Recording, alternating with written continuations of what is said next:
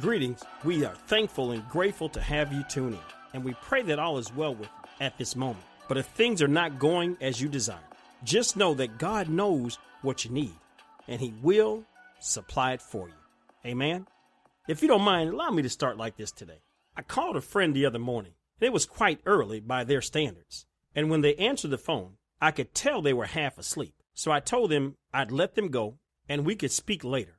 They replied, Give me a few minutes and let me call you back. I have to get my coffee and cream. You know that's my pick me up. It's my energy, my caffeine. So today, if you don't mind, I would like to speak to you from the thought of seven days of coffee, cream, and caffeine in the morning.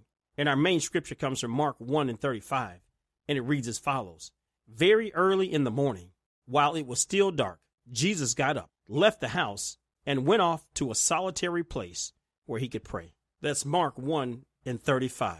Let the Lord have a blessing to the reading of his word. When we read our main scriptural passage, it says Jesus went out to a solitary place to pray. But it also says very early in the morning he went out to pray. The New Living Translation says before the break of day.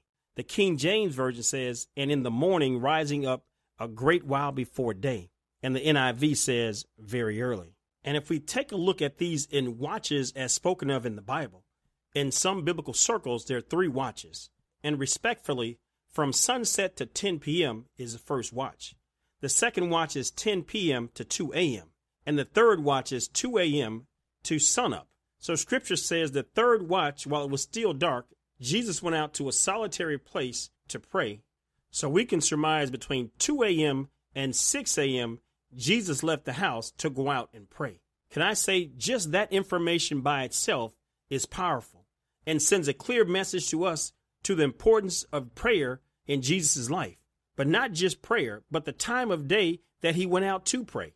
Scripture says very early while it was still dark. And I think that's significant. Why? Because before everyone woke, before the noise of the day, before the birds began chirping, the disciples started asking questions before people began wanting things from him, before blind eyes needed restoring, before blood issues needed to be resolved, before the sick needed healing, or the lame needed help walking again. Let's bring it closer to your personal life. Early in the morning, before children begin asking questions and breakfast needs to be made, spouses start complaining, or car horns begin to blow in your morning. So before the chaos of the morning, the movement of the morning, the things he had to do for the day touched his thoughts. He went out to pray to his father. I simply asked, was that a message or a statement that he was asking or making to you and I?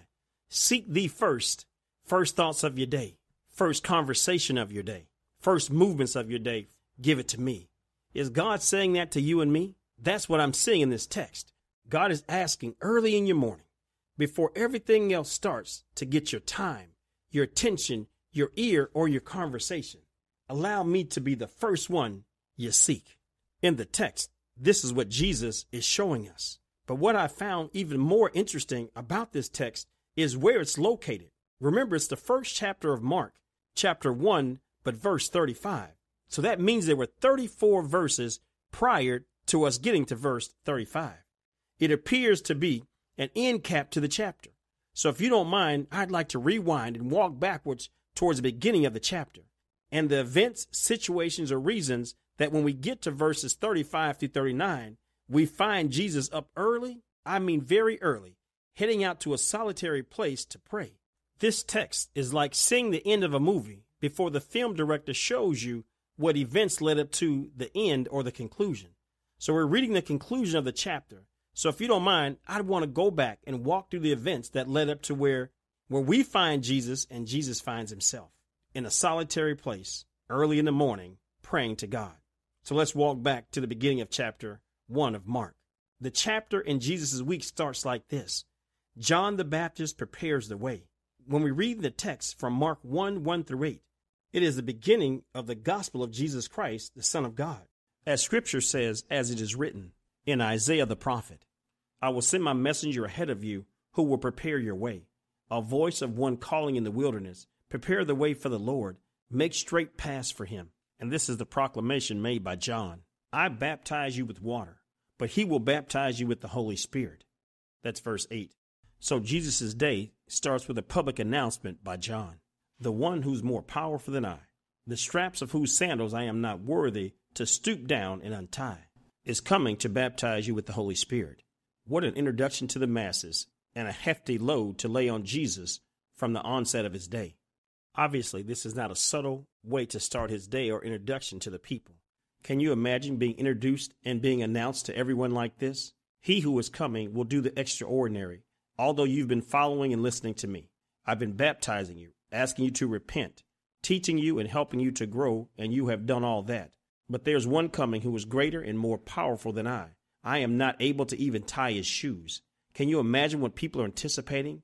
And remember, these are people who have been oppressed and done wrong by. And two, and now they hear this public proclamation by John of the coming of Jesus. That was the introduction in the first part of the chapter, the first event. And I can tell you, that's just the start of his calendar week, his events, or the chapter. En route to verse 35, which is our main scripture, now that he's been announced, we find this. Event 2, the baptism and testing of Jesus. We find this in Mark 1 9 through 13. At the time, Jesus came from Nazareth in Galilee and was baptized by John in the Jordan River. As Jesus was coming up out of the water, he saw heaven being torn open and the Spirit descending on him like a dove, and a voice from heaven You are my Son, whom I love. With you I am well pleased. Can I say just wow? It was clear and plain to everyone around that he was the Son of God. What a confirmation to receive at that point.